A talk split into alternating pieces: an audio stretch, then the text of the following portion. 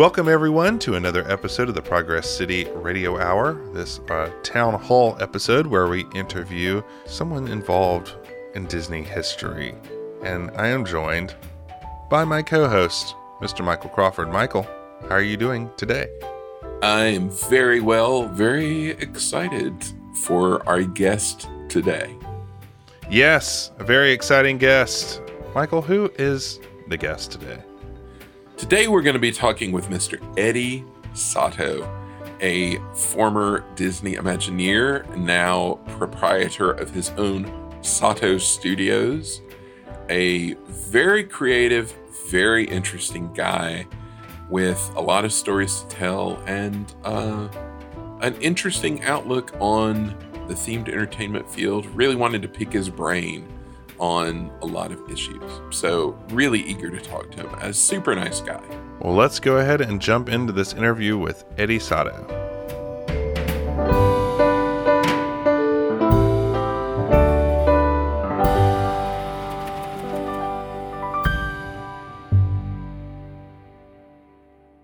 Today, we'd like to welcome the man himself, founder of Sotto Studios, Mr. Eddie Sotto. Eddie, how are you today? I am terrific. I am just delighted to be here, and I've always enjoyed the Progress City interviews with others. So I'm very proud to be part of your program. So thank you for inviting me. Oh well, we always love talking to you on and offline. So it's uh, exciting to have you here. Now you've been very busy during the pandemic. You've done a lot of podcasts. I would encourage everyone listening to go to sottostudios.com to see the full list of your appearances and listen to them all. Each one covers different aspects of your career, and there's a lot of fun material there. And we they try. Can we try. check out what you've been up to, which has been a lot. Yeah. Well, we try to make it different every time, you know. Yeah, yeah, yeah. Well, uh, you know, one thing I wanted to talk about was your your origin story. You have a pretty interesting origin story. You got involved in industry at a very young age, but you got Hollywood in your blood. So I was wondering to start off with, you could tell us a little about your aunt Marilyn. I'm so I'm so thankful you asked that because her story is great. Her her longevity at Disney was longer than mine. I can't tell you exactly how many years, but she she blew me out, hmm. you know, uh, working for the Mouse. And uh, but she started in Hollywood as a costume illustrator at Paramount Pictures. Uh, she worked on films you remember, uh, The Ten Commandments. She had a beautiful watercolor of Yul Brynner as the Pharaoh, and wow. you know did a lot of those Egyptian uh, costumes and so forth for that film. Uh, and then as, as she worked for Edith Head, who was quite a impresario in costuming and quite good with her PR.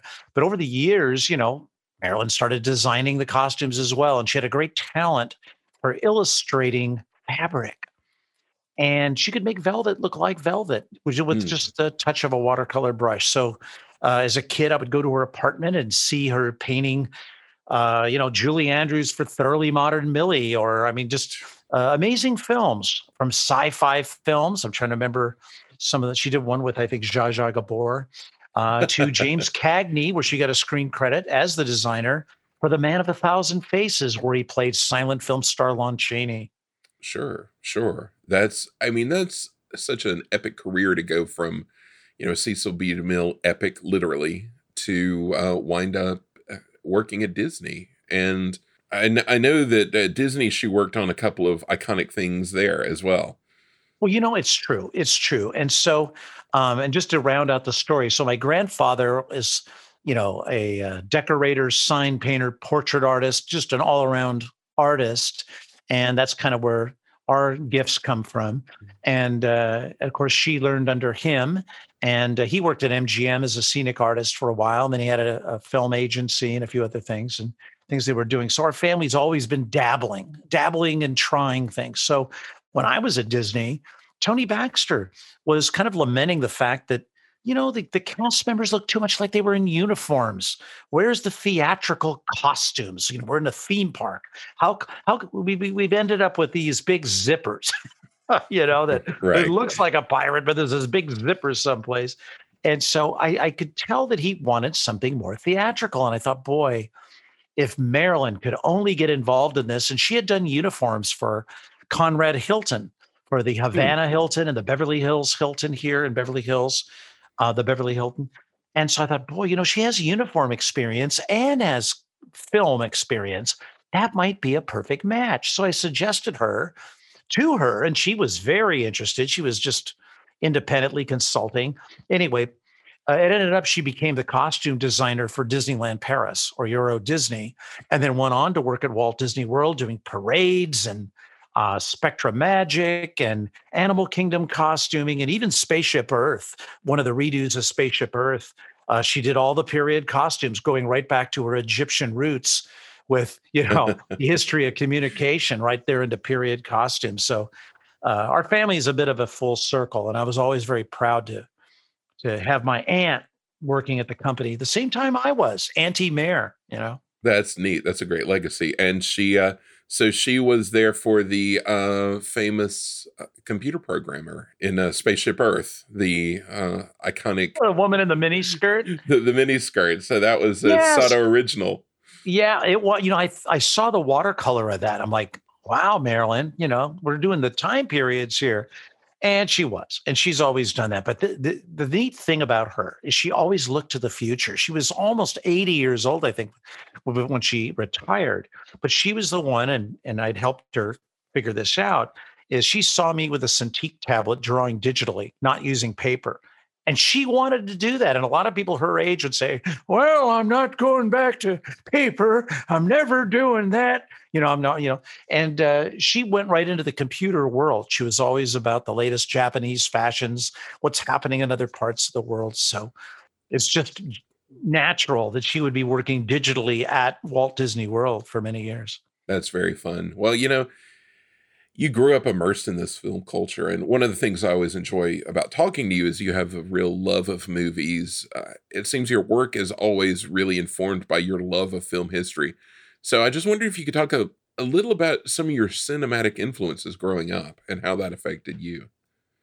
Wow thank you. Um, well of course hello dolly always comes up in these interviews because it was such an influential film. I, I took a, a walking tour of the back lot of Universal as a not Universal 20th Century Fox as a uh, boy about 10 years old and that was truly exciting and to walk down the New York street of Hello Dolly a day or so before they shot it was a Sunday and I believe they were going to shoot the following Monday and the set was as they say hot so it was just being touched up it was dressed and we literally you were walking back in time uh, and this had a huge impression on me. So that film, seeing it finished, had a big impression. And even those impressions and, and, and falling in love with the production designer, John DeCuir, uh, after being inside of this this terrific backlot movie set, which was kind of like a magic trick.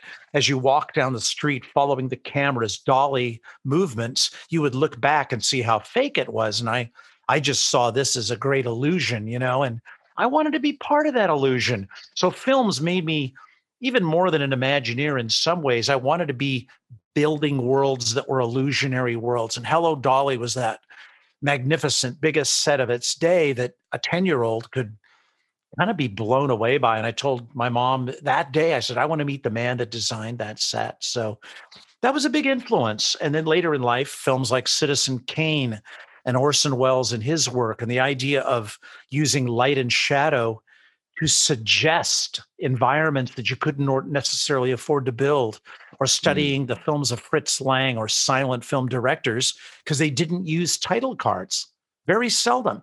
And if you look at theme park rides, like the scenes Mark Davis creates, these vignettes in the Pirates of the Caribbean that you just look at them and know exactly what they're doing. Well, isn't that like a silent film? A silent film is dependent upon you looking at it and communicating without dialogue. And I thought that would be my perfect primer as a theme park designer is to understand the dynamics of storyboarding, storytelling, and then the economy of not depending upon dialogue to tell a story and to do it silently. So those films, you know, like Metropolis and uh, sure. uh, films like that, uh, made a big impression upon me. So I mean, those were just those were just a few, but I would say Orson Welles is a director, uh, and and just uh, the idea that, frankly, even directors gave me a lot of inspiration. Concept of director who came from stage or radio, Orson Welles, going into film and importing his skills from one industry were applicable into another. So I was never afraid to go into aircraft because I thought, well, I'm going to bring my sense of movie sets and story and put them in a plane. Sure. It, it makes yeah. you somewhat fearless. If you think you have an asset you can t- bring into another industry, why not? So Orson brought his voice or he brought his skills as a storyteller. And Norman Bel Geddes, who um, was a stage designer in New York, blew away the proscenium and built a cathedral with the audience in it for the Transfiguration of Christ. It's a play called The Miracle. And he just thought in the, in, in the world of immersion. And, and then later exported those skills from theater into the New York World's Fair of 1939. So here's a man who went from designing stage sets in in New York, one medium, the medium of theater, and took it into literally designing an omnimover ride at the 39 World's Fair. So all of these little lessons I was learning really made me fearless and said, well, wait a minute, if this guy can do Broadway, you know, or I, I could learn from him, or I could learn from this film director, and I could take that storytelling essence and bring it into the theme park industry. Sure. Well, and that makes sense because so many of the things that influenced us, the early theme park world, were created and influenced by the great movie art directors. There were there wasn't a theme park industry; it was movie art directors leading the way. Yeah, I mean, I have no formal education. I didn't go to college. I have no education in, in that area all. So I, I'm very much book learned, and there wasn't even that many books on production designers. But um, in my career, I tried to work with production designers, and I would have lunch with anyone who's retired who was a production designer in movies. And I still today thrive on hearing their stories and watching their documentaries. What can I still learn? What can I still learn from these great production designers? Sure, sure. Well, speaking of you know getting things off the ground, we we both grew up Disney fanatics uh, on opposite coasts. so I would remiss if I didn't ask you about your time uh, starting off at the very beginning at Sunkist, I presume. Boy, you know, working at Sunkist, I presume, which is the Adventureland location, there was one on Main Street and, you know, Sunkist was a leasee. They were a company that was not owned by Disney. So they kind of flew under the radar. You, they would hire 16 year olds, not 18 year olds. So the reason I got in there was I just couldn't wait. You know, Tom Morris started as a balloon seller at 14 at that concession, I believe. Really? I he was 14. Yeah. And, wow. I mean, unless you want to, unless you want to run around and do somersaults in the parade or something, you you can't come in at an underage thing. So I came in at 16 to Sunkist, and they pretty much, you know, you, you squeeze oranges and make hot dogs and do a lot of manual labor and things. But boy, I was working in Disneyland, and and uh, I probably have the record along with a few others for hearing the Swisskapolka play out of the treehouse for eight hours a day because I'd be standing across from that. Um, but I, I, learned to do my little dustpan and do kind of do a little dance and sweep to the music. I was the polka sweeper, sweeping the uh, you know the uh, orange juice cups off the ground and and hot dog uh, trimmings. You know. Right, right. Was this when your uh, Walt impression made its public debut? You know, it probably was. I think a little bit later, I started doing these recordings, these secret recordings um, that would be uh, played for those ride operators that were taking their breaks from the Jungle Cruise, and and uh, was played in the Jungle upstairs break area, which is a little patio above the Adventureland Bazaar. And so, a friend of mine who was a Jungle Cruise skipper said, "Hey Eddie, why don't you do a phony radio station um, and play, you know, play some hits and put it on a cassette, and we'll have a, our own fake Disneyland radio station playing for the operators when they're on their break. So we did Cruise FM, Fast Eddie here, Rocket and Roll You, you know, and here's uh, Bob Welch with his latest hit, you know, or Steely Dan from Asia, you know, here we are.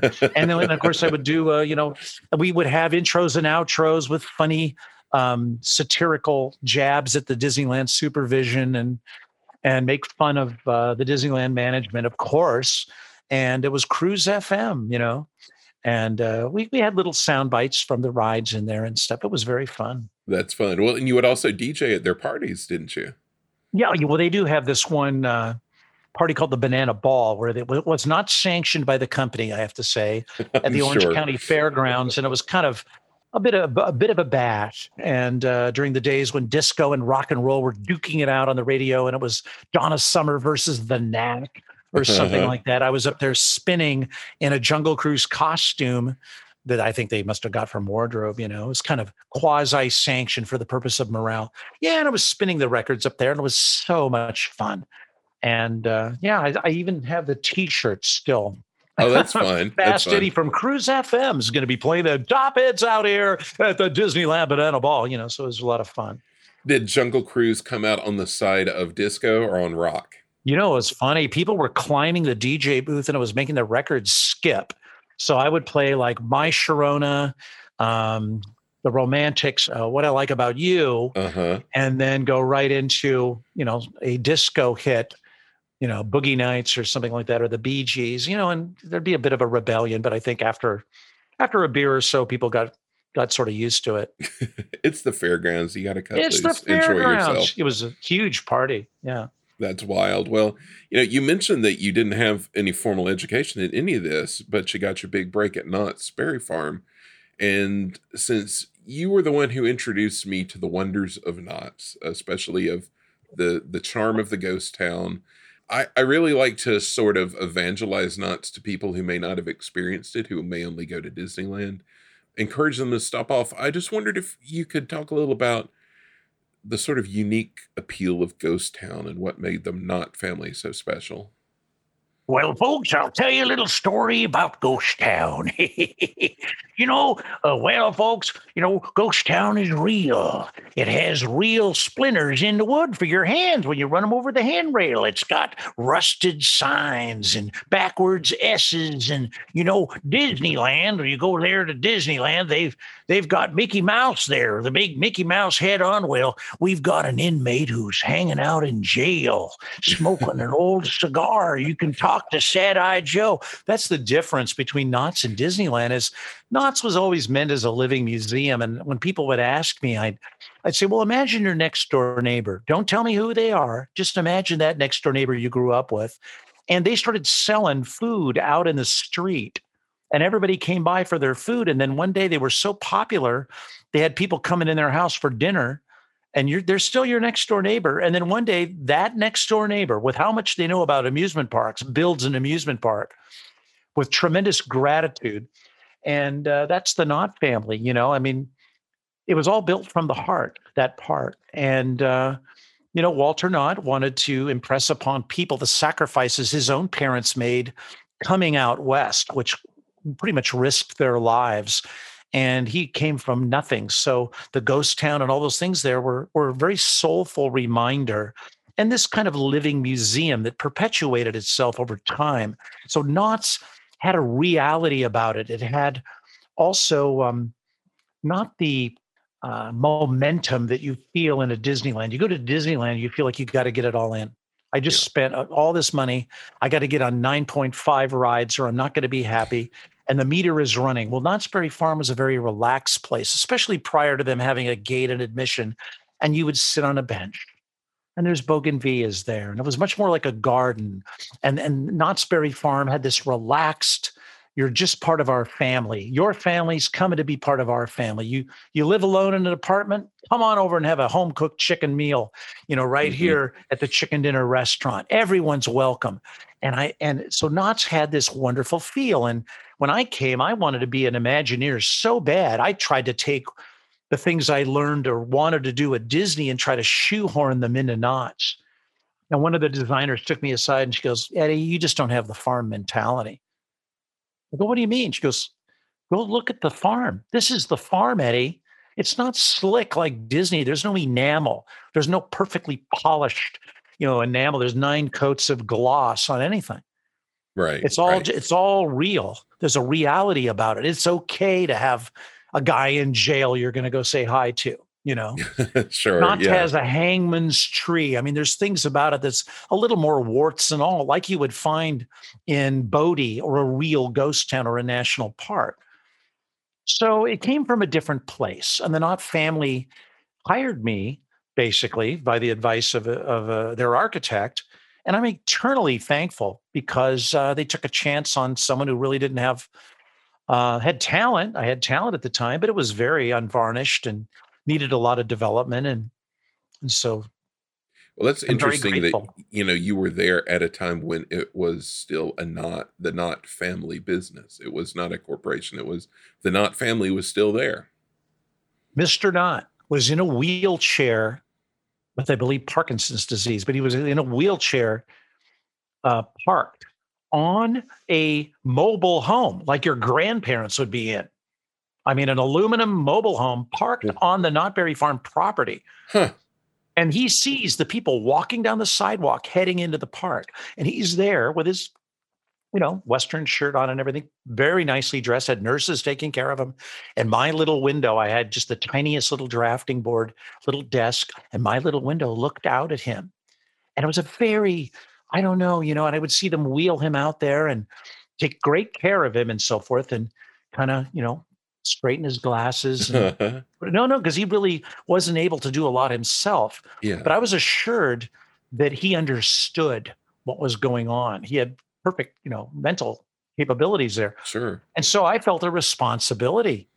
There's the man that started it all outside my window on a on a porch, just silently watching, but can't do anything. And it's my responsibility, this newcomer who's 20 years old or something, you know, to uh to do something. It really does and I always took it upon you. seriously. I took it seriously. And Marion Knott, you know, his daughter took it seriously and she would come and meet with you and very different dynamic. You didn't feel like you're working for a corporation that this family counts their money in October and decides what they're doing about a month later. And that's all the time you have to build a ride. Oh wow. Yeah. I'm, I'm not kidding you. That's kind of what decided a lot of things. So, um, Daryl Anderson, uh, her son, there, there was a lot of wonderful people there that I eternally am grateful to. Having the man himself there watching really would impress upon you the importance of what you're doing. I mean, you can imagine working at Disneyland if Walt was just sort of sitting outside the gates watching people go by, you know, it would really or, underscore to or, you. or worse yet, your drafting board is at St. Joseph's looking in the window and he's in the hospital bed. Yes, exactly. Because. Walter Knott couldn't come over and tell me what to do. He had to silently just watch what's going on. So you wonder. And I talked to uh, you know one of the people who'd been there many many years, and he walked me over to introduce me to him. oh wow. You know, and just says, "Hello, Mister Knott. Hello." You know, he like looks at him and talks to him, and and and I said hello to Mister Knott, and wow. you know barely moved, but there he was. He wanted me to be introduced to him, and so uh, I wish I would have been able to uh, do more or meet him in a more cognitive way, or where we could have a conversation. But um, but I, I really enjoyed my time there, and I treasure it. Sure. Well, what I love about Knott's is that they're so, like you said, it's it's a very living thing, very warts and all thing. I mean, you can go into a barn and some sort of gnarly old guy will show you a display of barbed wire or about the Borax mule train. Uh, you know, there are things you don't get in a theme park, your average theme park. To your point, Michael, there is a photograph, and it's still there, of a Native American wearing a uniform taken from Custer's last stand. He's Yeah. wearing it. He's wearing it. And the story there says that he that they paid him a dollar. The person who got the photograph paid him a dollar to put the coat on. And that's what he would do. He made money posing for pictures wearing a little bighorn. It's kind of like having a screen used piece of movie memorabilia. This is Right. Knott's is the real history version of that. You know, Knott's doesn't have the Iron Man costume in Tomorrowland. They've got this photo of a Native American wearing the uh, the uniform from or the coat from Little Bighorn, you know, or uh, like you say, all these really interesting artifacts. I, I used to take my breaks and go in that museum. It's called the uh, Gold Trails Museum, I believe. And they would have, they don't have everything they used to have, but they used to have articles from the uh, attack on Pearl Harbor, the San Francisco earthquake, Oh, all these great moments. A lot of these people would contribute things to Walter Knott. They would give him stuff. So he uh, he didn't go out buying it. He didn't have buyers doing it. I used to buy Mhm. props for the farm to put in projects and age them myself and stuff. You could kind of do everything. That was the beauty of it. There wasn't departments for everything. You just kind of did it. So you learned you learned by doing bad versions of things, and they hopefully get better. You know. well, one of the things you did do, uh, we should mention that this year marks, or actually was last year, uh, everything kind of runs together now. It's the 40th anniversary of the Wacky Soapbox Racers, and you've actually put together a site to celebrate that fondly remembered attraction. I get I get asked a lot about it, and people have much fonder memories of it than I do. So I thought, well, you know, it'd be nice. Why not for the 40th? Just take all these old photos I have in a drawer, construction shots and mom, my mom coming out there and you know all the things a, a, a 20 year old would do because he just you know just got married right and and put them on a website so it's called wackysoapboxracers.com and um, I I am so moved by stories because people were were kids then, right? And it's one of the few thrill rides I think a kid could compete on. I didn't mm-hmm. realize it, but that really made it magical for a lot of people. And everything I was disappointed with as the designer, or a young designer that didn't know what he could or couldn't do, others were uh, entertained by the ride system. They loved it. So um, I invite you to go and leave your memory on the site. It's it's a bit, bit more of an archive of uh, people's stories about riding the ride. Yeah, it's really fun to see, and that's actually a ride that I grew up hearing about. Um, you know, not knowing anything about Knott's or the West Coast attractions, that's a name that would come up a lot. So it obviously cast a pretty big influence. Uh, the way people remember it, for sure.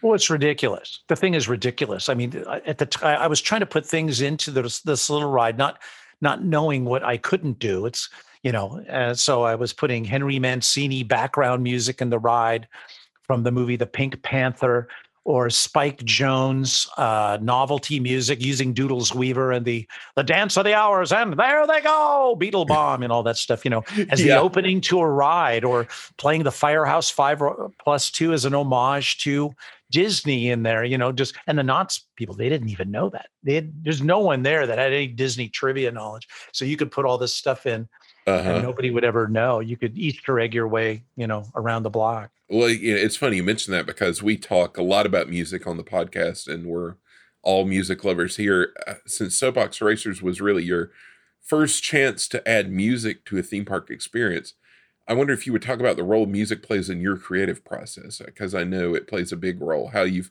incorporated it into projects over the years. You know, Knott's Berry Farm is where I started my love affair with uh, music because um, I felt like you know the ghost town being real. And when you look in the window displays it's full of antiques at the time. It's a little different today but back then everything was like looking into a vignette you know kind of like looking at an animal in the museum of natural history. It's in a perfect little environment. Well those western fronts were like that. So my mother gave me a book Nevada ghost towns and mining camps. And so it started my library of real photos of real interiors with real cowboys. And I needed music so I could teleport myself into that world. So I would, you know, I, I get a cassette player back then, right? And big headphones, giant cans, and put them on my head. And I would put myself in that world and try to be inside the photo looking out. How could I be, you know, at that spittoon in the saloon and wonder what those guys were thinking? And that would inform my design because Knott's had to come from a real place. It wasn't Disney. It needed to come from the reality that the ghost town came from. So how do you get there? It's a very different assignment than being a Disney Imagineer, I think. Knott's sure. was was I have to be history. I have to be a method actor. I have to become what I do that, and the music helps me do that. So um, the playlist will, of course, become background music um, it plays a role even today projects that i work on if i'm you know i was doing a woman's yacht not too long ago and i had it had to have classic details so i played sea chanties till my family came up here and just pulled all the cables out of the wall you know they couldn't stand they couldn't stand any any more of that but uh, that's what I do, and and uh, I feel like music is also the most inexpensive way of setting a mood, but it can also destroy an environment if it's wrong. So, yeah. um, in tuning an experience, what we hear is right up there with what we see, and uh, it has to match what we see in one way or another. It'll emotionally enhance it or destroy it. Right. Well, and it can be unexpected. You know, you put uh, Dick Dale and Space Mountain, and people might not have seen that coming, but it worked really nicely. Boy, that was a fight. Not not everybody wanted to see it coming either, and sometimes you can do things on two levels. You can say, well, Dale is memorable to my parents because of the Del-Tones and the birth of surf and all that stuff. And that will appeal to dad. But at the time, the film Pulp Fiction had just come out. And this resulted in his song Misirlou being introduced to an entirely new audience. And their lens on that song reminded them of the film or something cool. And so, two different groups of people saw the same sound and artist in a different way Sure. and both as relevant. And so I kind of look for things like that. I look for these weird connections where, you know, the martini craze of the 90s was coming back and bringing all this lounge music. Well, my parents thought that was cool the first time around. And when it's revived, young people see it and everyone can enjoy it in the middle, you know, kind of Right. like a lava lamp. It never goes away, you know. exactly, exactly. Well, before we leave Knott's, I want to ask about something you mentioned here and there. Uh, I've heard you talk about it, but I want to know more about it. And that is your idea for the Rum Runners ride, which was uh, one of your ideas that was never built. Yeah, you know, the Rum Runners of 1921. Um, I was trying to pitch my way into a job, you know, and uh, it was uh, not easy. And I used to walk around Knott's Berry Farm and look around and say, well, what could I come up with to pitch to them to try to land a job? And and uh, I thought, well, you know, the Roaring Twenties was a themed area they had, and what what happened in the Roaring Twenties? What prohibition happened to the Roaring Twenties? I thought, well, that would be an interesting sort of Pirates of the Caribbean light. Knott's Berry Farm cannot afford a Pirates of the Caribbean, but they kind of had a mine ride. So I thought, well, what if you could do sort of the funniest, most irreverent, non-violent version of, you know, cops and robbers and Keystone cops and gangsters and things like that, and and literally the Prohibition era of uh, making making uh, stills and things like that.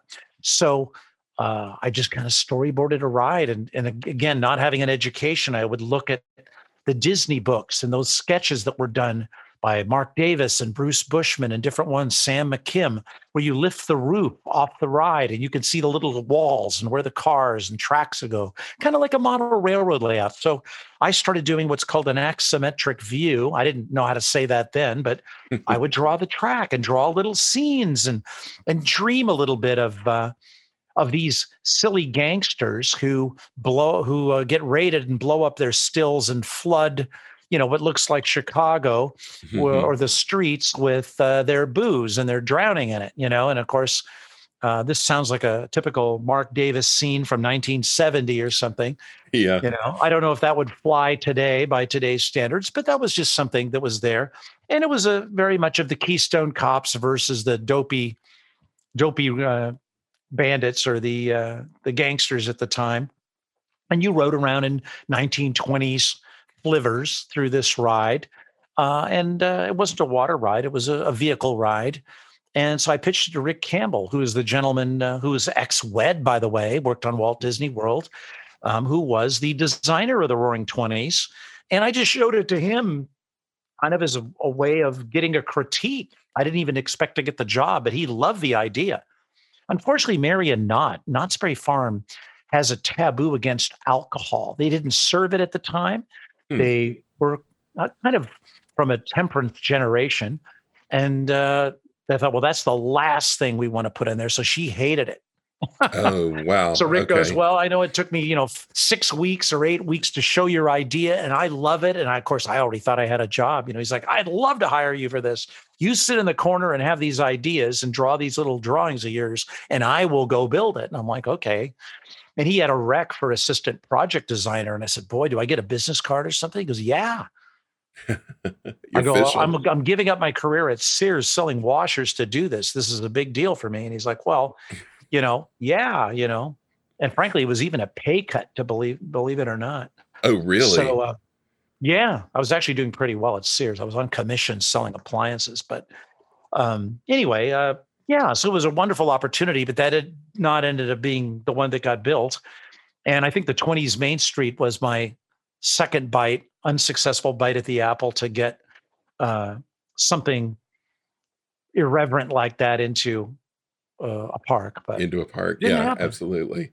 Well, you leave Knott's. Uh, and you took a took a turn designing singles bars. Is this correct?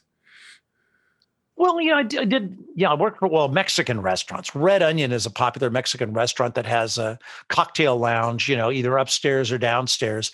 And they wanted to be TGI Fridays. They wanted to be the big uh-huh. eclectic, you know, trombone on the wall and crazy signs hanging everywhere.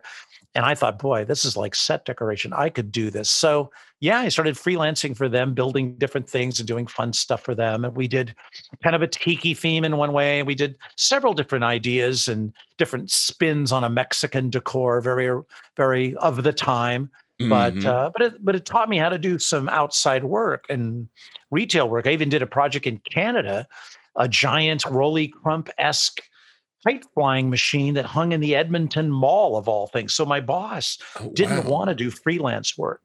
I think he was just tired of it. And so when these gigs would come in for him, he would turn them over to me. So he didn't want to go meet with the restaurant people. He didn't want to do the interactive this. So I was more than eager to get those little side jobs. Yeah, well, that's fun. And if you wind up working on this sort of legendarily mysterious project uh, the Six Flags Power Plant, which was in Baltimore. And this really starts putting you in contact with some real Disney legends, some real uh, big names. You know, it, it, it, really did. And I ended up uh, leaving Knott's Berry Farm. I had been there and worked uh, under Robin Hall on Camp Snoopy. And so I, I kind of felt like I had done everything that I could do there. I learned uh, as much as I could learn from Knott's Berry Farm at the time and was super, still super grateful. But a new management team was there, and you know they had senior designers. I didn't think there was anywhere to go, so I interviewed at a, at a company called Gary Goddard Productions. Gary Goddard was an ex-WED Imagineer himself, kind of on the theater side, more of a writer. Mm. Um, he had worked on the Hoop-Dee-Doo Revue, Pioneer Hall. I'm sure you're familiar with that. And uh, very skilled and very fun and very talented. And went off and uh, was ex Disney and started his own company. But Gary Goddard was a big fan of animators and a big fan of those Disney legends. He probably spent half his time at work in Herb Ryman's office or Marc Davis's office. Mm-hmm. He lived for those guys. And so when he started his own company, it was in the twilight of their career, Michael. They were almost being edged out. They were getting less and less to do. Uh, you know, there was no Walt to come in Marc's office and say, you know, here's what I like about Thunder Mesa, here's what I don't like. These things were kind of falling on deaf ears. So these guys were kind of ripe for freelance work. So here I interview and get this job to work on, get one show, and they interview me to do the Laboratory of Scientific Wonders. Jules Verne. And I'm like, wow, this is like Captain Nemo, submarines and telescopes. And it's everything I couldn't do at Knott's. I, I did the Old West.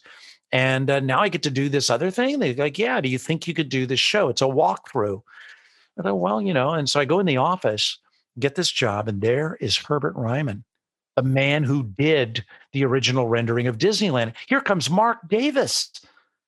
Oh my goodness, this is the man who drew those pirates. And Gary's introducing me to these people.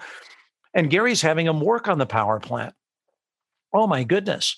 You know, and so just meeting those legends and these guys coming in out of the office uh, was an experience for me. You know, Herb comes in my office, and um, I just ran across the photo the yesterday of the storyboard that was on my wall when Herb Ryman came in my office. I, I don't know why I had a picture of it, but I did. And Gary's like, "Well, Herbie, uh, here's Eddie Sotto. He's working on the laboratory show and or something else I was doing. Here's here's his show." And what do you think of his storyboards? And you know, Eddie, take him through it. So I do. And and Herbie goes, Well, it's not very good.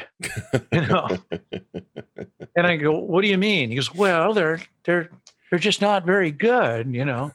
And he tells that to my boss. And I'm thinking, well, you know, this is I I, I don't I don't have 90 years experience. I'm now only like 25 or something. right. You know. Uh, I don't want to get fired, you know. And Gary's like, "Well, thank you, Herb. That's terrific." But Herb turned out to be a really wonderful man, and and Gary teamed me up with him to work on Monopoly Park in Atlantic City, which was this Monopoly board using a real public park at the corner of Park Place and Boardwalk. Um, so I got oh, to work wow. with this gentleman, and I realized just how much these Imagineers are more than that. They're real people with real life experience. They bring so much of their real life into their work. And this made me want to do the same thing, although I didn't have much real life to bring yet. Um, it made me want to do that. Yeah, well, when you look at somebody like Herb Ryman, eh, I mean, you want to talk about a life with a lot of experience. He'd been everywhere and done all all sorts of things all over the world. Or no, his he would he when I he heard I was going to Paris and I get this job for Disneyland Paris and then asked Marty, I said, can I bring in Herbert Ryman to work with me? I couldn't find an illustrator. Everybody was busy. And I said, well, let's let's get let's Marty even suggested, let's get Herb out of retirement but he won't work for you, Eddie. He's he just likes to go to lunch and have you know something to drink and go to these retiree things. He used to go to this thing called the Dinosaur Lunch, which was you know all the old animators and Imagineering legends from Walt Disney World, Bill Martin. I mean, wow. Fred Hope. I mean, people that worked on Walt Disney World and Ken Anderson, um, uh, Clem Hall. I mean, all these different people were wow. there. and Campbell was a staple there. And it was Thursdays, and you would go there and have lunch. So Herb takes me to that thing when I get to Disney. I know I'm jumping around here, but that was where you heard these life experiences. And Herb would say, you know, um, history, you know, he'd go, Eddie, history would grab you by the throat. And he would be more than happy to make a list for you of where to go in any foreign country, mm-hmm. you know, mm-hmm. to inspire you. And even at MGM as a young man, he had to leave to go on a world tour and kind of give up and risk his job a little bit to go on a tour to see the real China or these places he was illustrating for the films. He wanted to be legit.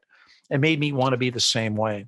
Right. So I, I do value research very much. Well, sure. I mean, when you have that real world thing, you're you're emulating. You're not making a copy of a copy of a copy. You're really, you know, building based on the real McCoy yeah and I, so much uh, so much of the time i do see theme parks that are copies of other theme parks and i feel like it's just such a missed opportunity to go into the soul of the real environment and then find something that the other designer didn't find and capitalize on that. Yeah absolutely. I mean and that's that is truly the gift to the audience. That is the easter egg that the audience assimilates is the culture that informs the worlds you're creating.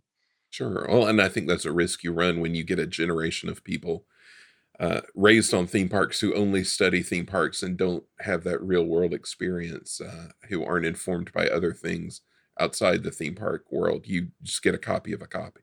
Well, I was doing it. And at Knott's, that's exactly what I was doing it. And then I finally got to travel.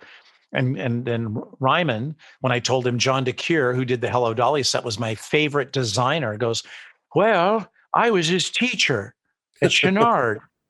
I go, oh, you you were his t-? yes i taught john DeCuir. i go well then why don't we just cut to the chase what did you teach him he says well i told him to bring candy to all the people in the research department and treat them very nice because research is the basis and of course the research department at a movie studio has all the scrap files and books and they put together a package for you of whatever it is you're doing you don't have to sit in the library they oh, will wow. put together a box for you of research of you know Ming Dynasty or 19th century New York. And you have a researcher working for you that puts that together and just hands the production designer because time is of the essence. You know, Hollywood was a dream factory then you had to do these things in a week, not a month, and sure. just feed you history. And that's what Herb was referring to. You need either you're going to do it yourself or find a researcher to help you find that. And the better the researcher, the better your work. Yeah, absolutely. You know, that's why we have Smithsonian manhole covers on Main Street in the, you know, in the street. It's because you're like, the street's an opportunity. Everything is an opportunity to teach or to or to entertain or to, or to reward the curious you know absolutely. You know there's so little about the power plant online. I just wonder if you could talk a little about what your attraction was like the one that you worked on for that uh, six flags project. Well it looked good. Yeah. It looked good. No, the no, it was the it was the it was a laboratory of of scientific wonders. It was Professor Phineas Flagg. Now, now Professor Flagg, according to Gary Goddard, he he invented everything way before Thomas Edison or Jules Verne. They all ripped him off. And of course, he lived in Baltimore. That's where they would all go for information, of course. So you can imagine this story where this fictitious character, Professor Flagg, had thought of everything. So you're going to come to his laboratory and you're going to see blueprints of the first rocket before Jules Verne or the first submarine or any of these kind of things. And so um, this one piece of creative had already been done, which was kind of a knockoff of the Wizard of Oz, where you walk in and there's a, a giant projection screen, very much like when you meet the wizard in the in the film of this professor, except it's called Phineas Vision. I mean, it, there's a little tongue in cheek here, or a lot of tongue in cheek.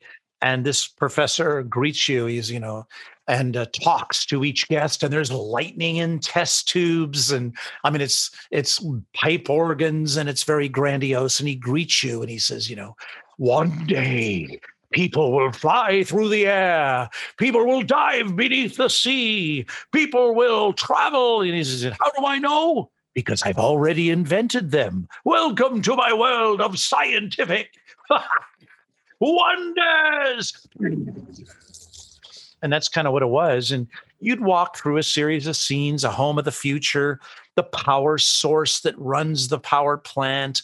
And then there was a giant model, kind of like Progress City would be at oh. the General Electric Carousel of Progress, or a big model city done in blacklight, all mm. animated of what Baltimore would look like from a 19th century point of view with like Jules Verne or Robida, the French illustrator mm-hmm. with you know flying blimps and airships and domes and it was all very uh visionary and the professor's voice would narrate it you know yes there will be the electric lights you will see marvelous submarines and flying airships and it's my beloved baltimore it's coming you know it was this uh-huh. great thing. And the animated model really worked, you know. And I, I wanted to knock this off for Disneyland Paris, um, you know. But again, these things were funny sort of homages to that. So that was a little bit of what what my show was was doing all of these things and uh, kind of creating a weird walkthrough with a a home of the future, which was literally like a scene out of the Carousel of Progress. Um, with a with a mechanical dog that comes out named Scraps, you know, and there was a, a Victrola that narrated it, you know, and it would oh, it was a pitch man. So the the Victrola would say, you know, Ladies and gentlemen, welcome to the home of the future. Dun, dun, dun, dun. Isn't that amazing? And after every invention, isn't that amazing? Yeah. Know? And uh, right. You know, absolutely nothing can go wrong. Go wrong go wrong, go wrong. You know, so it was it was a, broken record, home of the future, and so we made fun of a lot of those things, kind of played for laughs. So I think that's probably the most I've ever talked about any of that. I'm sure you're through with it, but no, uh, it, no, it sounds really that's fun. lovely power plant, you know, and and I got to do the voices for that too. So it was it was a first oh. chance to uh, do some voiceover work and perform in the attractions and do a little bit of fun stuff. But oh, it didn't so last long. You know, the mechanics aspect of it, the budgets were so low. Everything looked beautiful, but it didn't run for very long. And so, uh, and also it needed rides. The attraction needed rides, and Gary begged them to put rides in, but the budget wasn't there for rides. So I do. I learned two lessons. One, you're only as good as your operator. Mm. Opening day is the best day you have, and it goes downhill from there. That's what lesson one to a young designer. The second one is um, you know, sometimes, you know, you can do miracles with a low budget. You can make things look gorgeous, but if you don't build something that does have a certain longevity to it or is reliable, well, those effects get shut off. So you need to be realistic with what you create and design so the effects can have a have a certain shelf life. Mm. And uh, if you're not realistic, the operator is going to be less realistic and like the ice machine in the Indiana Jones ride that would drop debris from the ceiling. It gets shut off if it's not something they can manage. And we right. see attractions all over the place. I think, you know, I don't dare I say the word Yeti, you know. I mean, there's all kinds of things that that are even in wealthy companies, you know, that they just can't for one reason or another. They just can't keep it running. So the power plant was a wonderful, I don't know, it's funny. We all learn lessons. Knott's was one lesson on how to be very resourceful for not a lot of money and make a lot of fun for 98 cents sometimes. And Six Flags was a step a little beyond that, had more than 98 cents. It was a dollar 98. Mm-hmm. But Tony Baxter came and he really he knew that. He knew it was a dollar 98, but he saw potential. And I thank Tony for seeing my potential and hiring me, you know, for what he for the good he saw in it and what I could do, uh, what I could draw and and design and think of. So um, yeah, Bruce Gordon saw pictures of it. I would sneak spy photos to him, and uh, Tony hired me right after that project. So I, I can thank thank Gary for the opportunity and and that project. It it may have failed at the box office, but it got me a career. So I became an Imagineer because of it. That's great. Well, you know, I would imagine that it would certainly appeal to Tony. It has a lot of uh, Discovery Bay DNA. Well, Gary told Gary told Tony. He said, "I think this is a rumor, but uh, somebody said, well, you know, Gary said to either Marty or Tony, well, I'm going to go build Discovery Bay. So Tony had a keen interest in, you know, the homage, wink, mm-hmm. wink, you know, to to building this because Tony could never seem to get Discovery Bay built. He built elements to his credit. He got the submarine. He got all out of it. You know, it doesn't always happen that way, but uh, you know that that that's just that's kind of the breaks, I suppose. It's how these things happen, right? Yeah. Well, since he was the guy who brought you into the company, and before we segue to uh, all that, uh, why don't you just tell us tell us a little bit about Tony Baxter? You know, when people ask me about Disneyland Paris and they say, what is it that makes Disneyland Paris so special, Eddie? Why are there all these little like obsessive details and little things in it? You know, and and I just read a, a quote because Tom Morris and I are very good friends, and we talk a lot about this. Is that it's the park by fans for fans, and Tony's a fan, mm-hmm. you know, and Tony hired me probably because he saw that I was a fan and a designer, but that I came at it not as necessarily a purist. It's sort of like you have one foot in the traditions of what you know what Walt would do, but you always want to do the next thing that well, Walt would always do the next thing. Mm-hmm. People say, "What would Walt do?" Well, he would do the next thing. But you certain you you also don't leave certain values. You don't leave certain ethics, and you don't leave doing it right, and you don't leave the richness, or you don't leave certain things. And Tony having such a deep, rich understanding of those things, um, loves the product. He lives the product. There's no mistake that the turret in his bedroom looks out at the Disneyland fireworks. I mean, oh, I don't wow. know anyone who yeah. has that. Tony Baxter is so deeply connected to the product.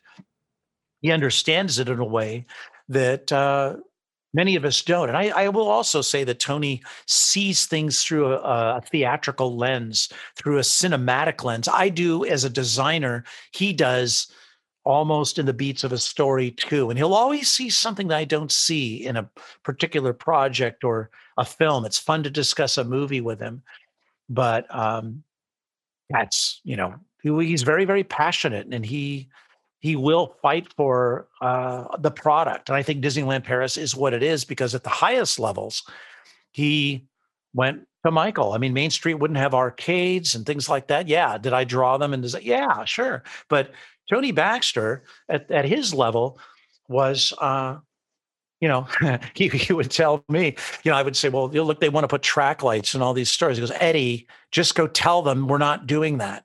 He gave me, no, no, no, by having my back, I became a tough guy and would just be the bad cop and just go in and go, well, we're not doing that. We're not yeah. doing cheap slat wall in this store. We're not doing track lights in here. Well, well, well, well, no, we're not doing that. It's not Disney. We're not doing it. Okay. Now, what do you need? Well, we need this kind of lighting. Okay, fine. There's another way to probably do that. We'll hide the lights back here. We'll create the illusion of that. Well, it might be a little more money or take a little more time, but we'll get you what you want to the merchandise department. We'll make this what you need, but we're not just going to do what they do over at uh, Toys R Us, you know? Sure. Whatever. And uh, by the way, merchandise people on Disneyland Paris and the foods um, were wonderful people to work with, by the way. They got it too. So I'm very much appreciative of the right team. At Imagineering, you set up something called Concept Development Studio. This is something uh, a lot of people might not know about, but which was kind of a big deal. What was this? How did it come about?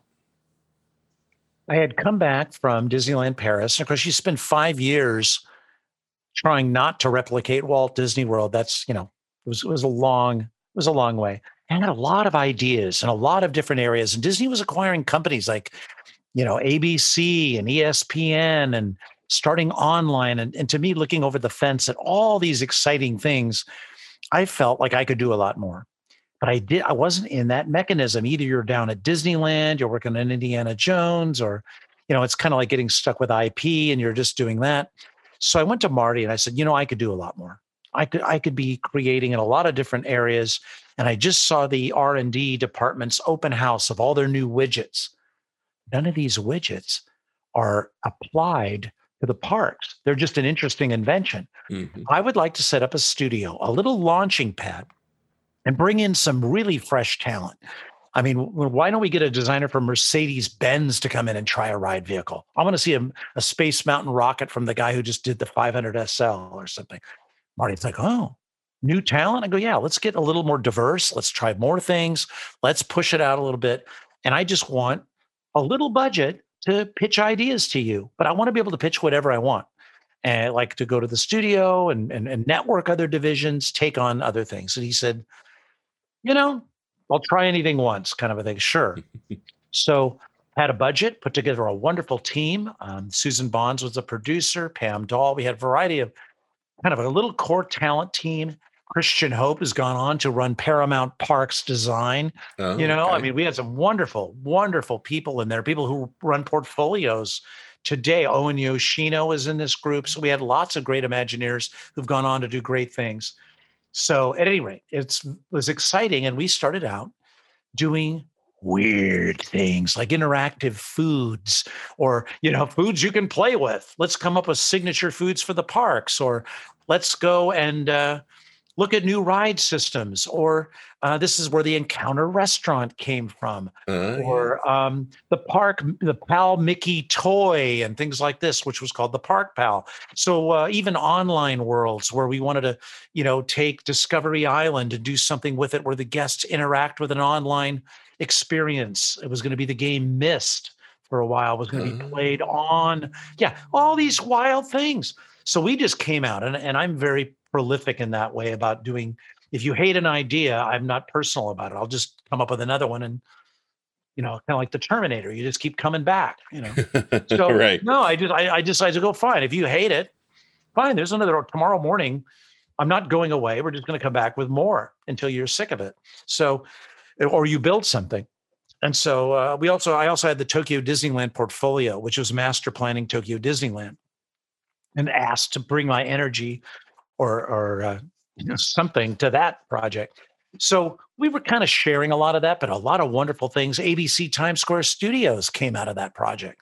If you watch oh, Good Morning sure. America in that building, that came out of uh, that was an initiative our studio. We pitched an idea for a live cafe that uh, would be a Good Morning America that evolved into what you see in Times Square. That was a WDI project. That's very interesting. I I have to ask, uh, what what is what is interactive food? That sounds fascinating. Well, you know, I was interested in performing food, food that you could microwave that would turn into something, time mm-hmm. release foods, um, there's foods that, you know, like you ever put pop rocks in your mouth? Oh, yeah. Sure. All right. Okay. It does something, right? Mm-hmm. So I was thinking, how can I take the sequencing of a show or an attraction and make foods that do more than just sit there? Food that if you played with it changes color. Imagine if a Dole Whip did something. I mean, the only oh, exciting yeah. thing about a Dole Whip is how hollow it is, right? It tastes great. Now they're putting it in the Orange Bird, but at Knott's, we had sippers and they sold like crazy and they were containers. And I wanted to re engineer containers into devices so the enter so the container of the sipper did something with the food. It acknowledged the food, and they work uh, basically push the bar a lot further and say there's things you could do. So we did. I can't say what it is because it's NDA thing, but we did this amazing sipper concept. They never did it. They should, but I was trying to really push that. And we had a wonderful team of people that came up with great things. I just thought, hey, the you know the Dodgers have the Dodger dog. There's no excuse that Dole Whip is like the only back then in 1994 was it was barely invented. I mean, there really wasn't a lot of signature items you were hungry for. A Mickey Mouse shaped popsicle, really? That's it? It's just the shape. Why can't it right. be like incredibly distinctive? You know? Yeah, yeah, yeah. Yeah, like where you go, oh my goodness, Dis- why is the imagine? Basically, I got to this. I had this epiphany that the restaurants were not at the same level as the attractions. So we brought in some leading chefs, some five star chefs, and had some conferences. And Eric Jacobson got very excited, who was running Disney World. He was running a, a food program himself and actually got things made like the cone food from wisdom or whatever that was or wise or something that the cone the, The yeah i know that that the The hand famous. i didn't name that i did not handwich. name that i had nothing to do with the handwich yeah anyway i know i know that that will go that with the marsupilami will go down in the name in the great names of disney products so uh I, I just thought, well, you know, why can't we push the bar this same way we do with attractions? People spend a lot of money on food and they sit in restaurants for a lot of their vacation. Why is the restaurant not given the same level of creative thought as the food? So that that was the point there. Yeah, I find it also fascinating. You guys were, you know, it's funny these attractions that kind of turn up over the years. That uh, in the early days of the Disney internet, everybody was buzzing about the Mist project, and then to find out that you worked on that—that's such a uh, funny turnaround. Well, that was Susan Bonds' pet job. She was primarily involved in that, but that went through our studio. That's very interesting. Well, you know, you talk about the things that you worked like Pal Mickey that made its way into the park. These were some pretty advanced ideas for the time. Well, they were productized. So the R and D group would come up with something that's maybe too large, like a like a back buddy. hmm Yeah, a mechanical back buddy that you're carrying around that's an literally an animatronic. So, you know, I would just say, well, what do you do when you get on Space Mountain with that? You can't sit in the seat. What are, what are you going to leave this thing on the dock? So it became apparent that becoming a creative partner and helping them productize. So we had done it as a wearable that straps to your wrist. And then it turned into the Pal Mickey it got bigger back into the plush. So these things go through very, you know, various stages of development.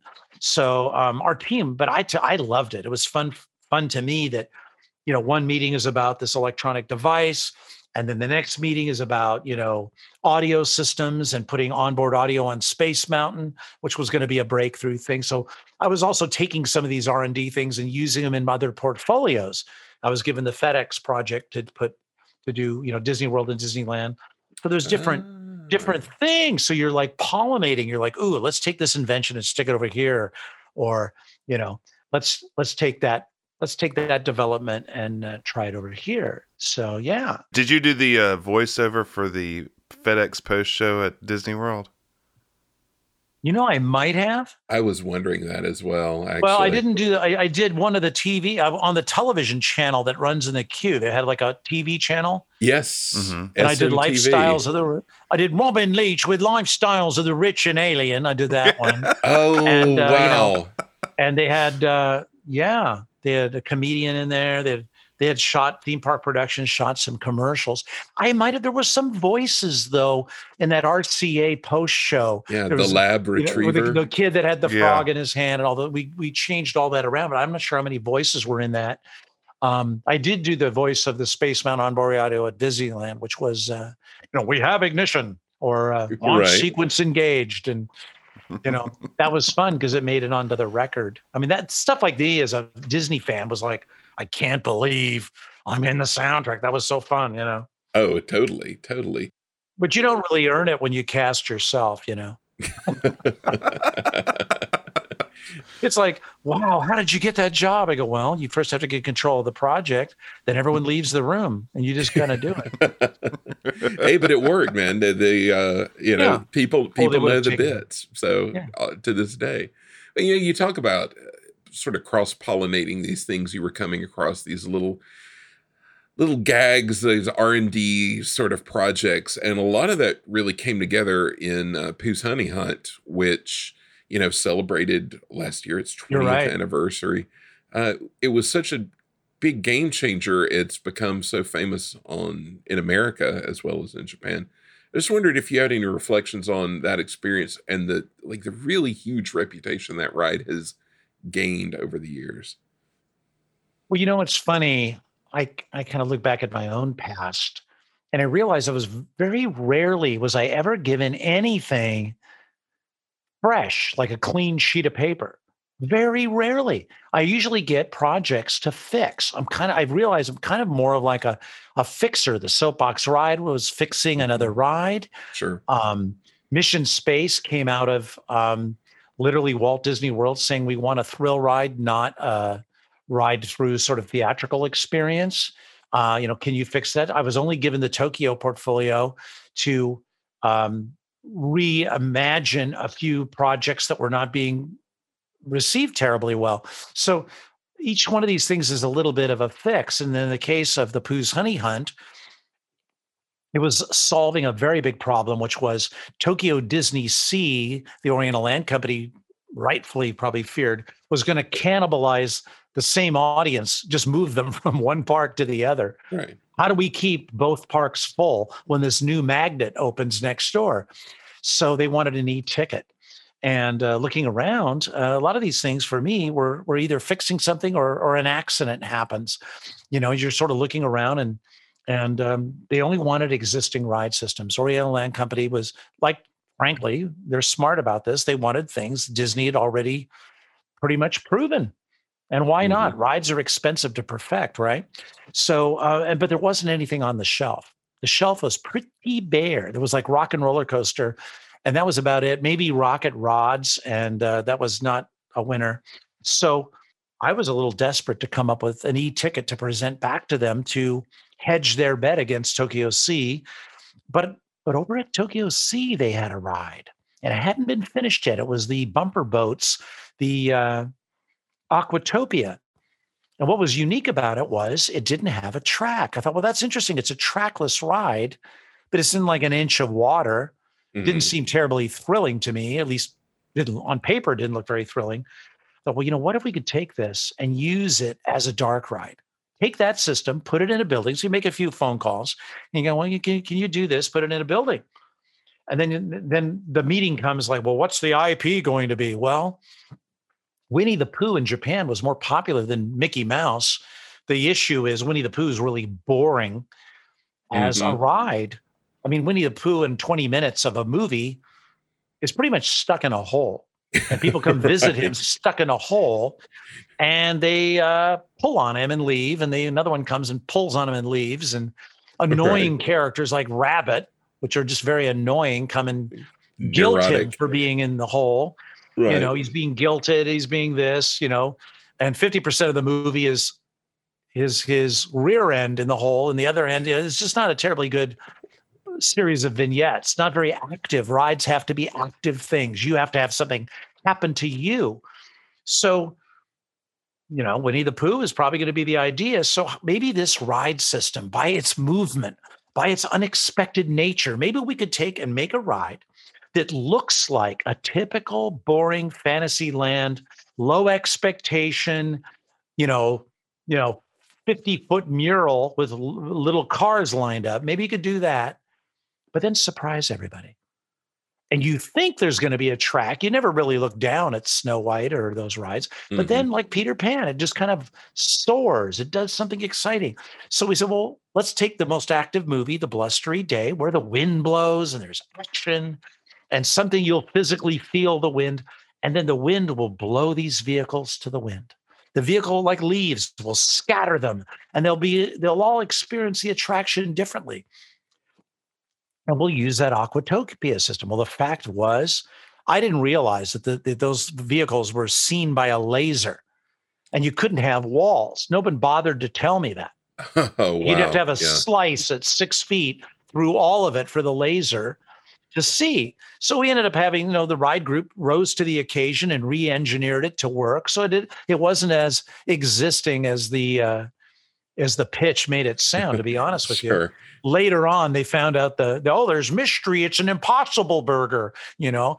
It's an impossible it's made of vegetables. It's not really what they said you know? So uh yeah they got a bit of an impossible burger but uh, that's that's the fun. We do the impossible and and there's this ride. So like you said michael now what do you fill it with? And I, I tried to think well what would walt disney do? Well mary poppins was when Walt Disney took everything he ever learned and put it in one movie. You took every effect, everything, and put it in one thing, and it happened to you. And I'd always learned that rides, good rides, happen to you, you know. And the story isn't what you learn, it's what you tell the person when you get off the ride.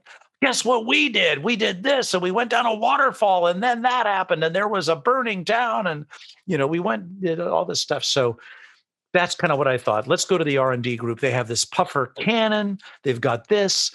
We were building this Twilight Zone ride that had a disappearing room with fiber optics in it where you go in the tower and you don't know where you are. How do we take all this stuff and maybe I, you know, maybe you can make up for this mystery meat ride system by doing a bunch of things that are invented as the effects and see how many of them we can stick around this ride system and uh, have it relate to the story. So you're going to go backwards. You're going to do this. You're going to do that. You're going to you're going to be you know kidnapped. You're going to all these things. You're going to go backwards. Let's just exploit this ride system for everything it's worth, but make sure it relates to the story. And we're not going to even have a story like the Pooh movie. He's looking for honey. Mm-hmm. It's a real simple idea, and we don't need to get into it. He's looking for honey, and you're going to follow him. Even in his dreams, he looks for honey. And uh, he's just going to wake up at the end, and so will you, and you'll be done. And you'll say, Right. "Well, that was that was kind of cool," you know. And uh, let's let let's let the magic do the magic.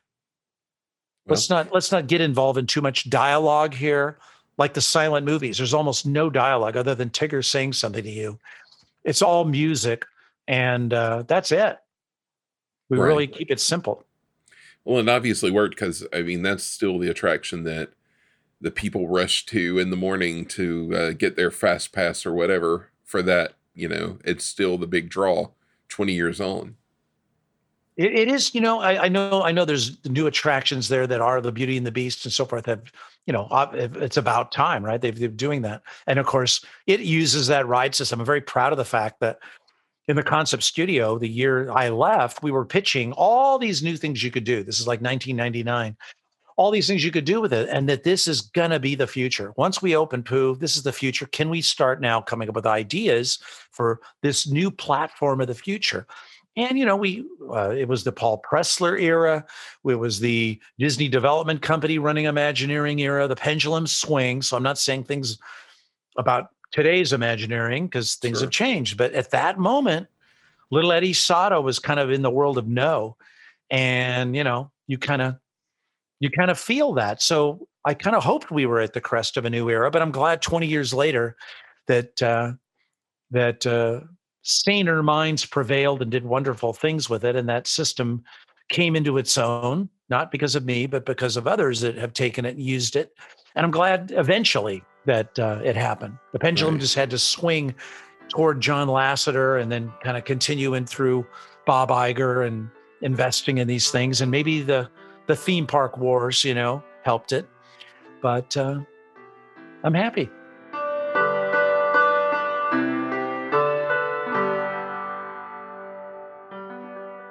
So that wraps up part one of an interview with Eddie Sotto. We'll be back next week for part two. Michael, so much information, so many ideas.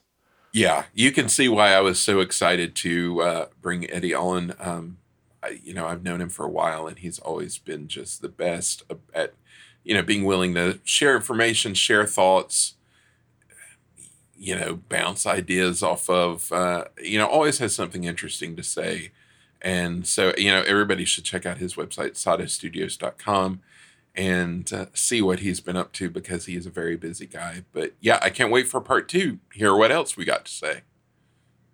So we will be back next week with that. But before we leave, we need to check in with Michael to see if we have any new Patreon subscribers. Michael, anybody new signed up? We do. We have a couple of new members. Uh, major thanks to Ashley and to Brian for joining up. Uh, we are glad to have them, and we're looking forward to another month of shenanigans with our Patreon pals. Another live stream now that we've uh, got that going, and uh, all sorts of fun coming up. Yeah, so if you need to check that out, please do. Uh, it's patreon.com slash progress city USA, and you can sign up there. You can also be in touch with us uh, by emailing us at podcast at progresscityusa.com and on Twitter, Michael's at Progress City USA. I'm at Jeff G. Crawford, so please be in touch. We love hearing from you. We appreciate all your support. please, if you get a chance, rate and review us on your podcast platform. We always appreciate the feedback and reviews. So, thanks for listening in. We will join you again soon for part two of Eddie Sotto. Until then, take care, everybody.